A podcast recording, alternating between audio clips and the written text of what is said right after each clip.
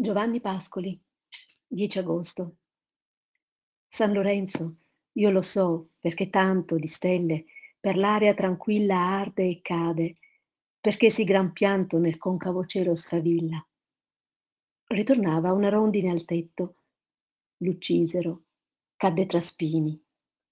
Ella aveva nel becco un insetto, la cena dei suoi rondinini.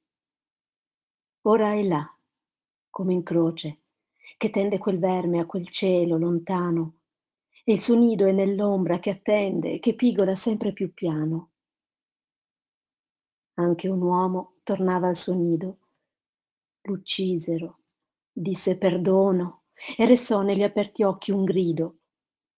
Portava due bambole in dono. Ora, là, nella casa romita, lo aspettano, aspettano invano.